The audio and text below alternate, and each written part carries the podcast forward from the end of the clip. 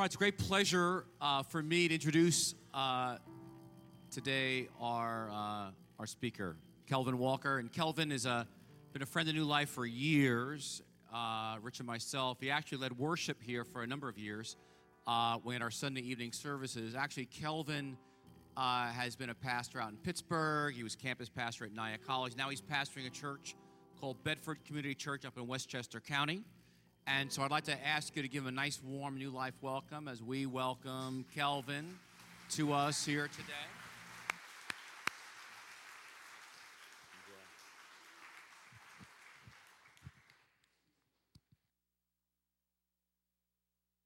Good afternoon.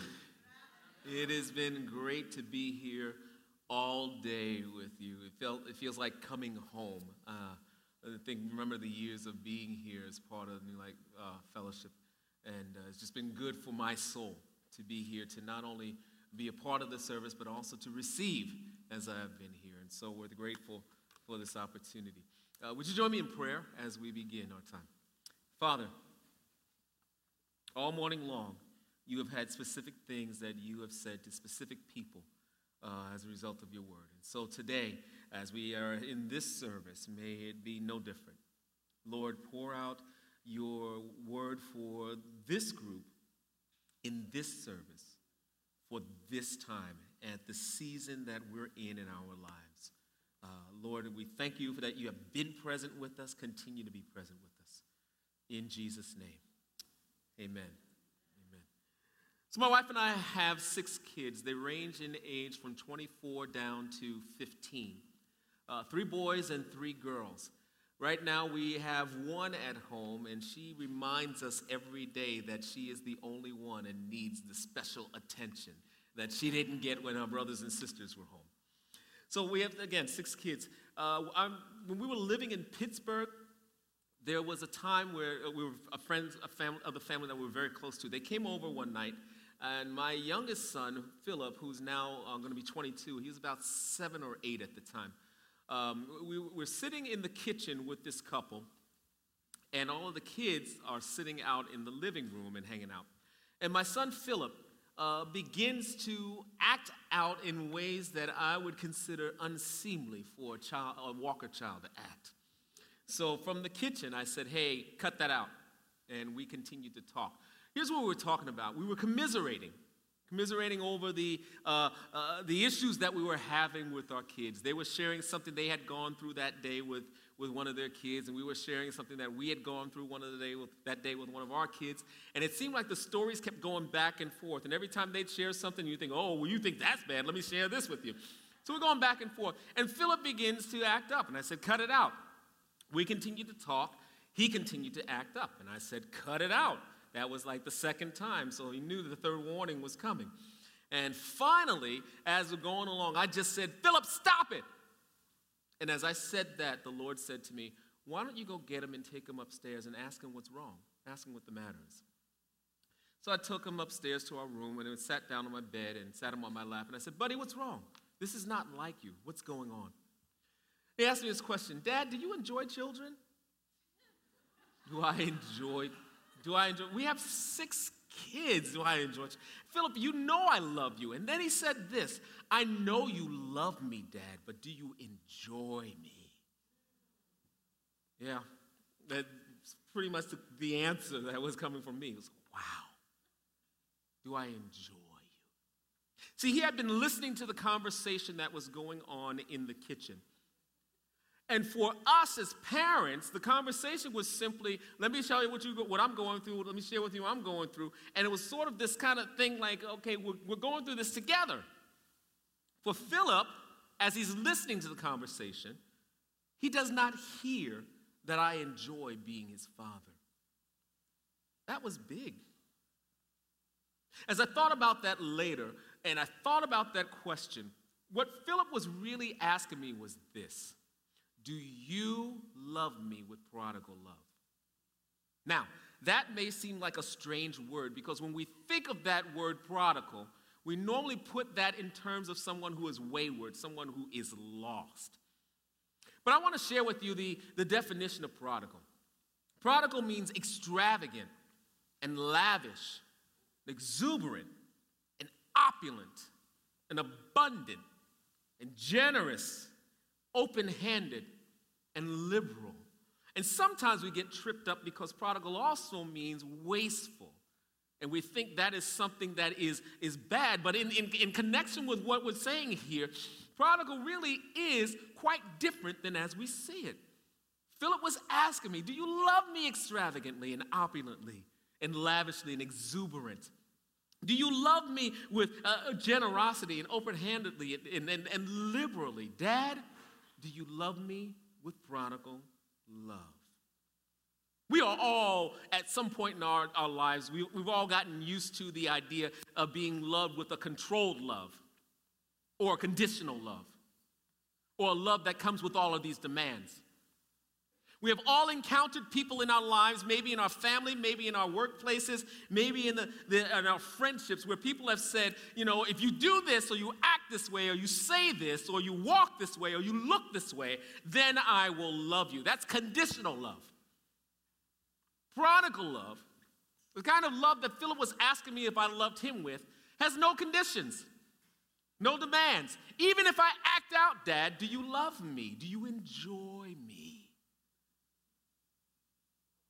As we flesh out this idea of prodigal love, I invite you on this journey with me through a passage of scripture that may be familiar to some of you and may not be familiar to, to others of you. It's the passage in Luke chapter 15, verses 11 through 32, known as the, the, the story of the prodigal son.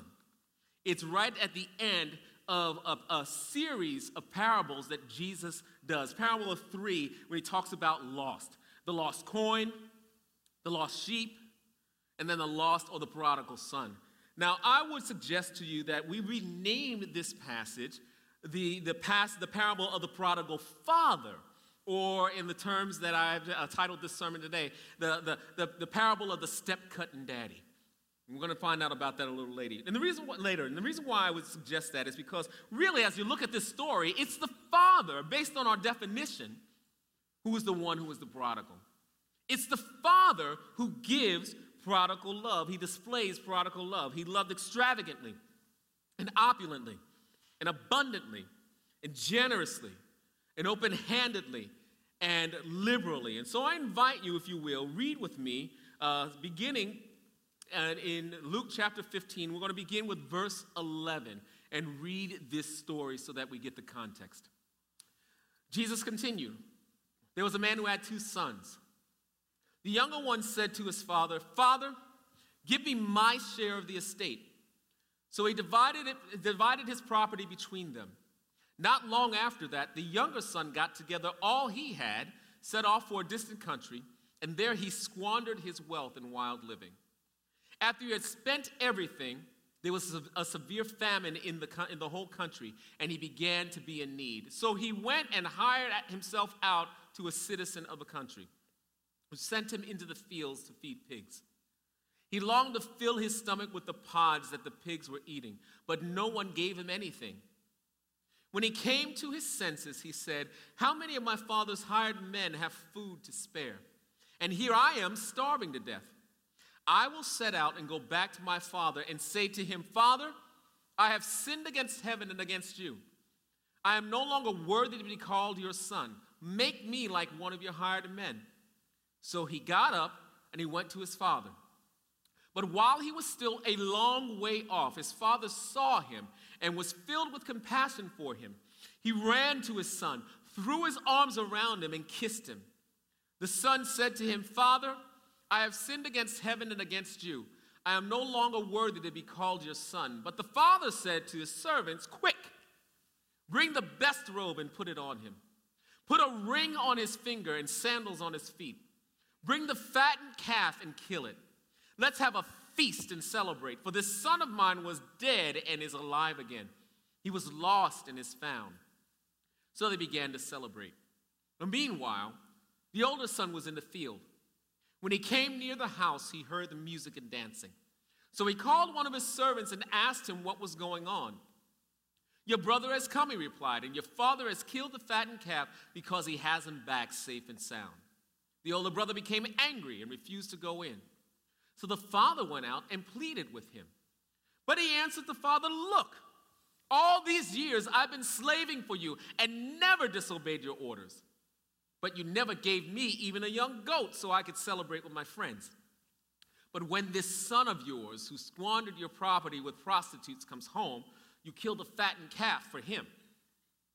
My son, the father said, You are always with me, and everything I have is yours. But we had to celebrate and be glad because this brother of yours was dead and is alive again. He was lost and is found. Prodigal love. The father is the one who's the prodigal in this story. And so, as I look at this, a question continually comes to mind. That question is this What exactly does prodigal love look like? How does it look to love in a way that says, I enjoy you? What does it look like to say to someone, I love you beyond just words? I enjoy you no matter what. Here's what I discovered prodigal love is a love that first is restorative and redemptive, even in the face of rebellion. Prodigal love, redemptive and restorative, even in the face of rebellion. Picture this the father's son leaves and then decides he's going to come back and while he's a ways off, he hasn't even gotten to the house, possibly so far off it would be hard for anyone else to recognize that it's this boy. While he's so far off, the father sees him and he's moved down in his gut. That word compassion is not just he had feelings toward him, he was moved in his gut. It was as if there was this fire of love in his stomach, and he runs out and he meets this boy. And when he gets there, he says, Bring the best robe. Quite possibly, he was wearing the best robe. Put it on him. Put the ring on his finger. It would have been a signet ring, the family ring. It would have borne the family emblem as a reminder to this son you got rid of your birthright. I never lost sight of who you are. You gave up your identity. Because, in fact, what the boy was saying to the father was listen, I'm done with this family. It's over. I don't even want to know that you're alive anymore. You're as good as dead to me. Give me my share of the estate. I know what my dad would have said Your share of the estate? How much of that estate did you earn?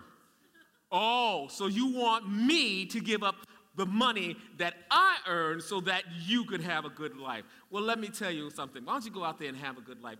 Let me know how, how that's working for you. Then come back. Give me my share of the estate. That didn't happen until the father died. But this boy wanted it now. Basically, he was saying to the dad, You are as good as dead. The father didn't even wait for him to get the words out of his mouth. He runs to him. He says, Put a ring on his finger. Remind him of his identity. Prodigal love is redemptive and restorative, even in the face of rebellion. Uh, I'm thinking of a, a, a passage, A.B. Simpson, who is the, uh, who was the uh, uh, founder of the Christian Missionary Alliance, often talks about, uh, often talked about the, the love of, of God, and he called it the, the agape love, uh, and he said it this way: Agape love, or a father, the love of the Father, is love that learns to love the unlovely into loveliness. Agape love.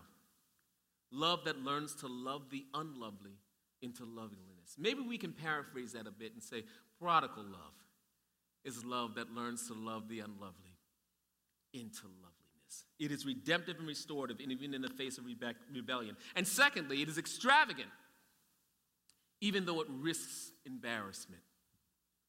Extravagant, even though it risks embarrassment. If you look at this passage, you'll see that the father runs out to the son as the son is coming home. Now, the picture would be this the father would have to lift his robe to run. And he might even have been barefoot. as he's running after this son. That would have been a disgrace. The father running after a rebellious son.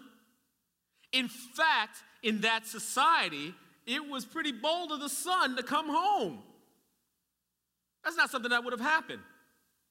Here's why the father would have been running to embrace the son, to kiss him, and to wrap his arms around him, to show him his love, but also to embrace the son and to wrap his arms around him to cover him.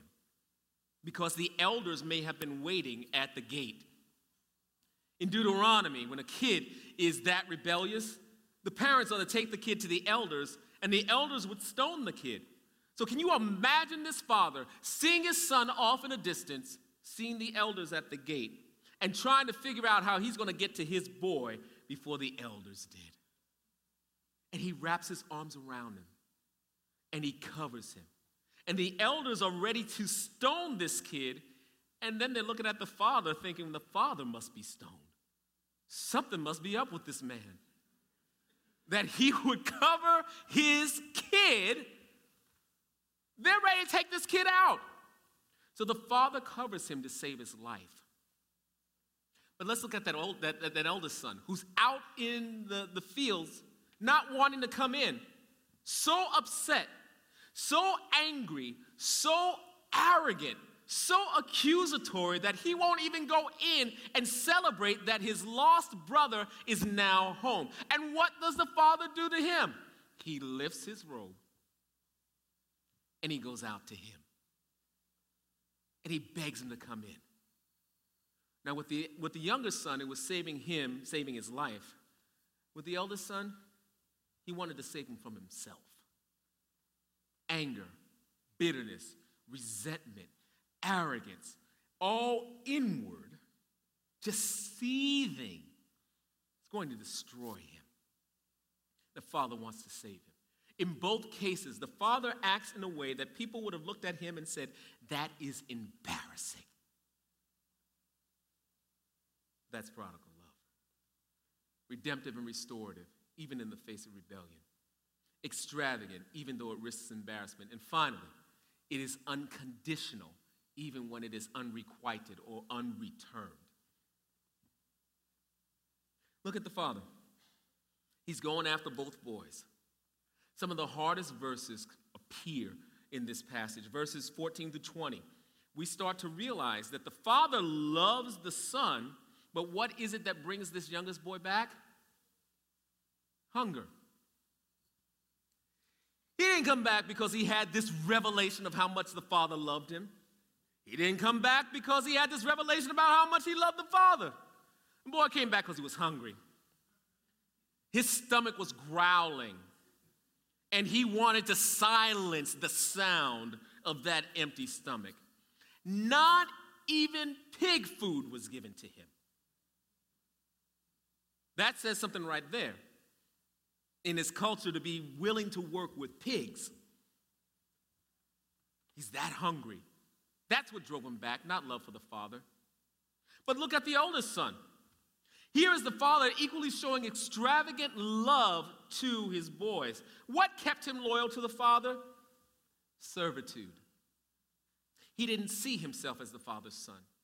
He saw himself as the father's servant who had the right to anything that the father had. Why? Because he was loyal and dedicated and he stood by the dad. And here the dad wouldn't even give him a cow.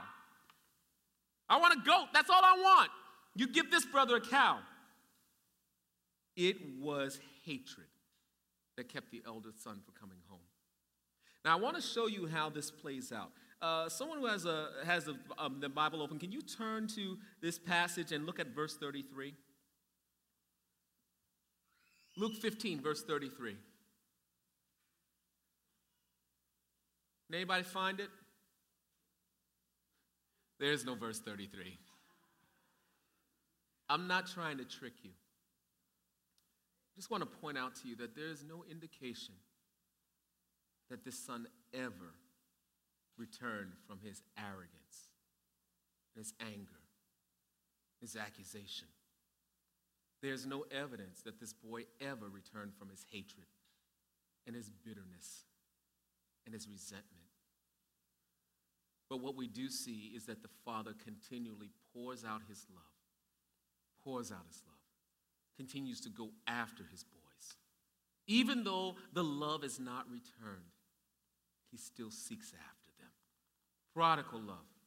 It's love that is redemptive and restorative, even in the face of rebellion. It's love that's extravagant, even though it risks embarrassment. It's love that's unconditional, even when it is unrequited or unreturned. This is the kind of love that the Father had for his Son. This is the kind of love that the Father has for us.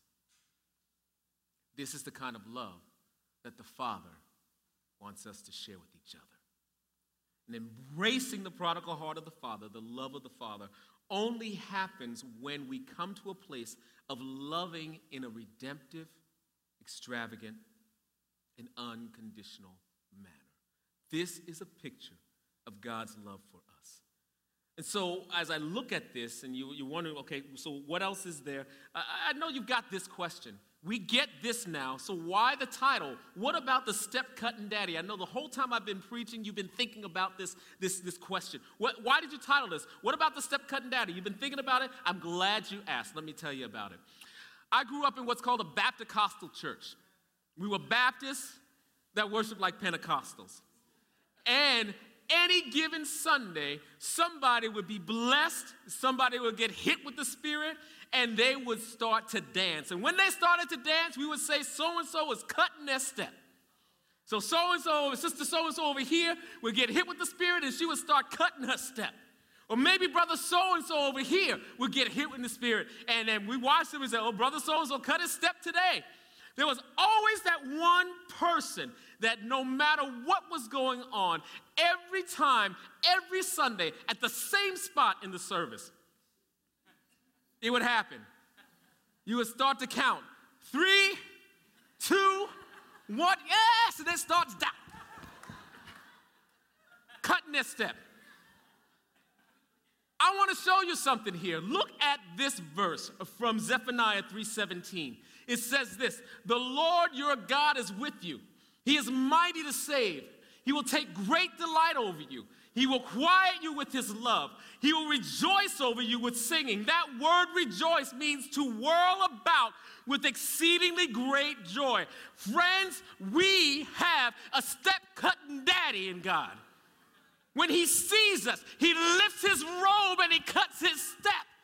When he sees us, he rejoices over us with singing. When he sees us, he gets so filled with joy that he can't help himself. That's my child. That's my son. That's my daughter. And it doesn't matter what's going on in your life, my love for you is extravagant. My love for you is redemptive. My love for you is restorative. My love for you is unconditional. And every time I see you, I cut my step. I invite you to close your eyes for a minute and just get this picture in your mind. Can you see him? He's decked out in one of the most extravagant robes you've ever seen. And he's coming toward you. And as he does, he lifts his robe. And there is a skip in his step like you've never seen before.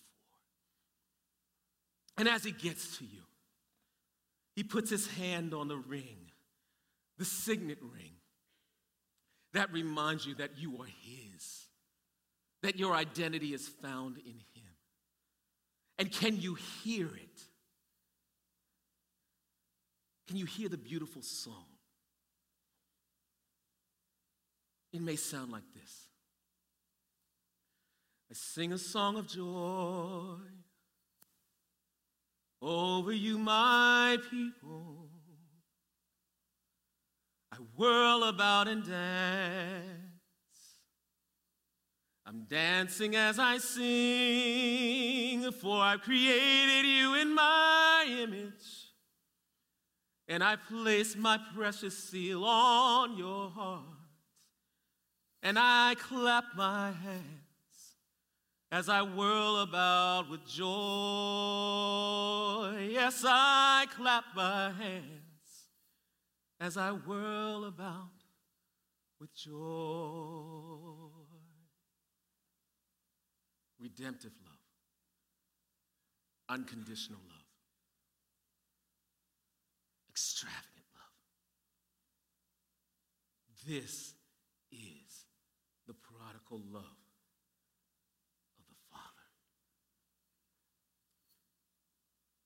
And as you open your eyes, you might be thinking, wow, I have never, ever known that that kind of love was for me. I have never, ever realized that I could receive that kind of love. A love that someone is dancing over me. And if that's you this morning, the Father is saying, I have loved you with an everlasting love. My love for you is the same as it was yesterday, and it will be the love that I received when I was 17. I'm 49 years old, and I've been basking in that love ever since.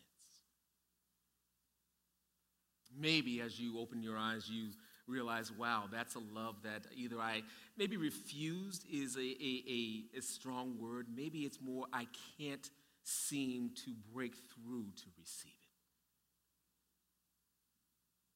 Because the only love I have known is the imperfect love of those who have hurt me, those who have abused me, those who have mocked me, those who have given that love out to me in such messed up ways that it is hard for me to picture that the Father has this kind of love for me. And to you, the Father says, I want to break through with this kind of love. Because in this kind of love, I can bring healing not only to your brokenness, but I can redeem and restore that which has been stolen, that which has been taken. Or maybe you're like me as you open your eyes and you celebrate the fact that you received this kind of love, that you walk in this kind of love, and you bask in this kind of love, but you do not give this kind of love. The kind of love that you give is conditional. I'll love this group. Ain't no way I'm loving that group. I enjoy this group, but I tolerate this group. If you're like me, the transitions in life have brought challenges that are different. I transition through where my kids are right now because they're all at different ages and different stages. I transition in my church because we are going into a new season of what God is doing and what God is bringing. I transition as I teach year after year at the college and the seminary, and different groups of students come in and I encounter them. And within each group that I've just mentioned, sometimes I have to take a step back and be reminded that godly love, prodigal love, agape love, is learning to love the unlovely into loveliness. Then I have to be reminded that for them, I might be the unlovely one. And for you, and for me, the Father says, My love for you has not changed. My Son is the same yesterday, today, and forever. My Spirit is poured out on you freely. And so I'm opening your eyes to those that you have loved conditionally so that I can help you transform how you love. Wherever you are, know that the prodigal love of the Father is for you. And know that the Father, the prodigal love of the Father is being poured out on you. He is dancing over you. And he is transforming you so that you can dance over others. As the worship team comes, and we uh, prepare to go to the table. My prayer for you is that you will receive this love and that you would extend this love to others. God bless you.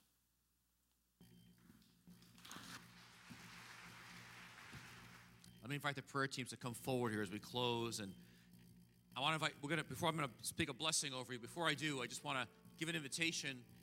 If you are, you know, you're, you're struggling, if you're struggling to receive the love of God, that it might enter into you. And uh, one of the ways you know that is, uh, one of the ways I know it myself is when a person's driving me crazy and there's not a lot of love coming out of me towards them.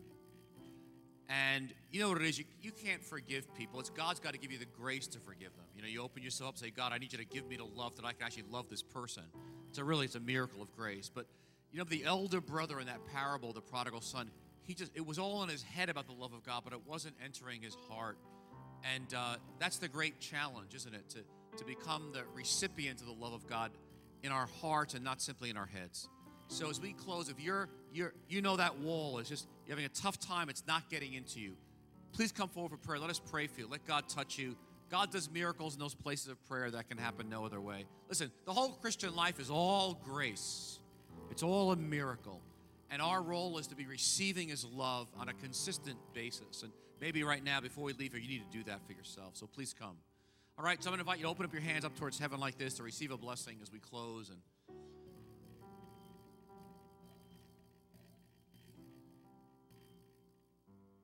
So may the Lord bless you, and may the Lord keep you, and may our God make his face shine on you.